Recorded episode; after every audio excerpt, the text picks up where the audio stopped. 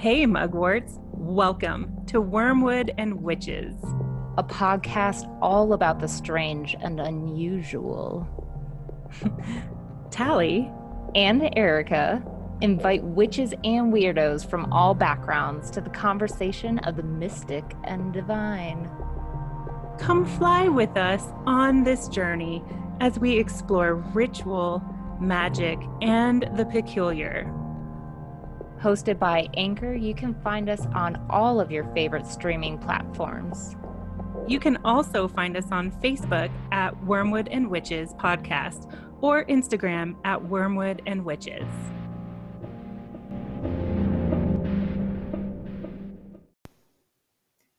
And we're back with another mini-sode mugworts. So again, on the trajectory of our summer series, Tally and I are just going to do quick little snippets of um, stuff that we've been working on or stuff that's relevant to us and doing just little mini fun episodes for y'all.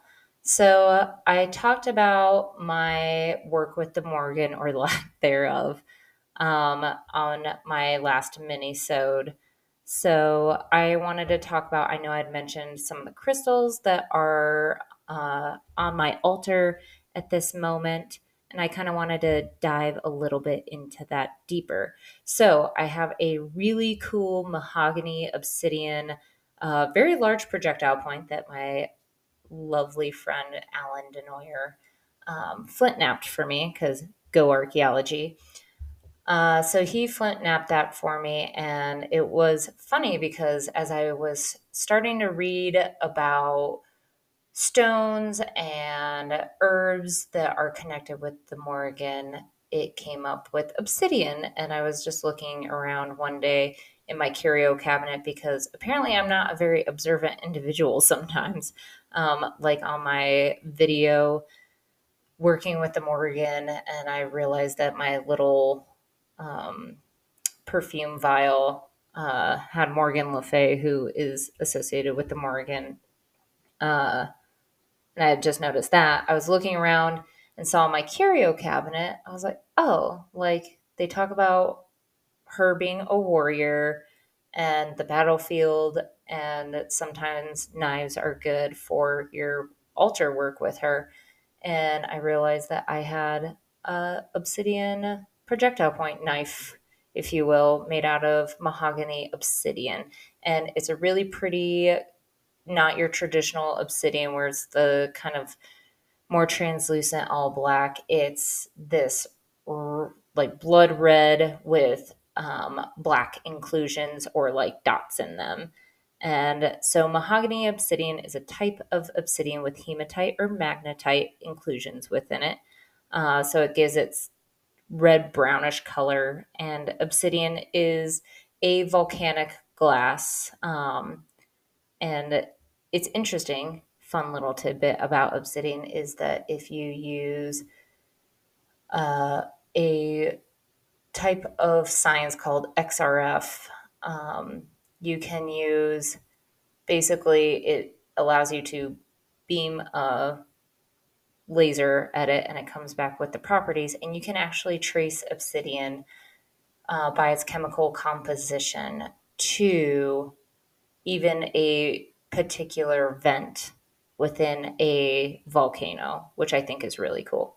But I digress on my little archaeological mindset. So, um, so yes, it's a volcanic glass and uh, can be commonly found anywhere where there's volcanic activity. And most notable countries include, for specifically mahogany obsidian, Mexico, Japan, Afghanistan, Brazil, and parts of the US.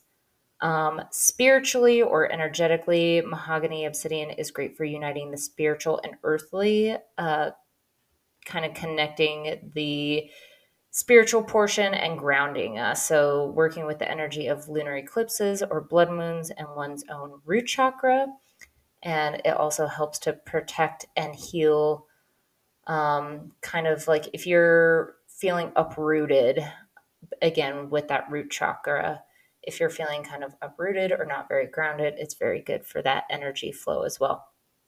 Uh, you can use it against psychic attacks and low vibrations, um, as it apparently allows one to drift into the magical and cosmic unknown, but while staying grounded in the physical. And all this is from White Witch Parlour. And I find that particular tidbit really cool as um, I delve deeper into trying to scry. So, what a good like element to also have for when you're trying to scry or meditate um, and connect with these deities or these go- dark goddesses. So, um, and mahogany obsidian teaches the user the importance of detoxing and encompassing the user with newfound strengths, which again I feel like vibrates very well with the Morrigan because she is a badass. Um, on the same trajectory, I would like to talk about regular obsidian as well. So I have a obsidian orb um, again that I'm trying to use to scry, and it has much of the same characteristics as the mahogany obsidian, um, but this is just pure black. So black obsidian has actually been used throughout human history. Um, not only stone tools from many cultures, but again, going down the archaeological road here. Um, there is also evidence that the earliest known uses of black obsidian can be traced back to sites around 6500 BC in Anatolia or modern day Turkey. In ancient Egypt, it was highly prized and often used to create jewelry and other decorative objects. And in Mesoamerica, which is one of my favorites because a lot of these were traded up um, into the Southwest, which is my region of focus as far as archaeology and um, my study goes, is that uh, certain civilizations would do ceremonial knives made out of obsidian, but most cool, in my opinion, are the obsidian mirrors that they would make um, and actually be able to see their reflection and use in certain practices. Uh, ancient Greeks also crafted black blades from the rock and used as swords or daggers and over time different societies found different ways to to work with this common stone. Uh, you find it a lot of the time in the southwest as projectile points and there's some really cool uh, volcanic sources within the southwest that you can trace archaeologically through that xrf um, through history. So uh, again, obsidian mirrors were used by ancient civilizations, um, and sometimes it's really cool that they have uh, intricate carvings and um, gems around the edges. I'll see if maybe I can maybe take a picture of one at uh, from work potentially. I'll see because uh, we have some really cool obsidian mirrors in our collection. Uh, today, modern jewelers contain continue to craft beautiful pieces again from this gemstone. Um, so obsidian is commonly found at, when you go to uh, the gem and mineral shows that travel around. So, energetically, black obsidian is known as a protection stone and uh, a warrior stone, and it has been used since ancient times to ward off darker energies and provide spiritual protection. Um, and this gemstone works with your body to create an energetic shield uh, that helps protect you from negative influences and black obsidian healing properties hold great power for those seeking uh, transformation and self growth. This is from Truly Experiences. Um, its dark hue reflects its ability to help one move through difficult emotions, allowing deeper healing processes to take place. So, again, what a beautiful stone to use while we're doing this shadow work and really tapping into these dark goddesses who are hopefully going to just kick our ass and whip us into shape. So, and then lastly, I don't know why I was called to this one while I was at our uh, local shop here, Ritual Craft, when I was looking at stuff for um, the Morrigan, but I found blue tiger's eye, which I did not know even existed. And it's a beautiful gemstone, much like just regular tiger's eye, but different uh, hues of blue. And like the deep surge of the ocean glazed in the last rays of the sun, Blue Tiger's Eye brings a whole host of healing shades together. So again, this it can be like a dark blue or a turquoise um, with just different shades of amber as well. It's really pretty. Uh, blue tiger's eye is a symbol of strength and it calls on courage, deepens willpower, and helps those who wear it overcome all kinds of challenges in their lives.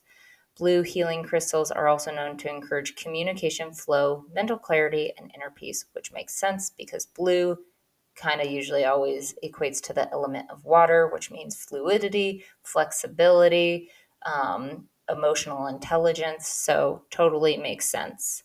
Um, and it's good for nurturing strength and courage and ensuring you stay calm and connected uh, no matter what life throws at you.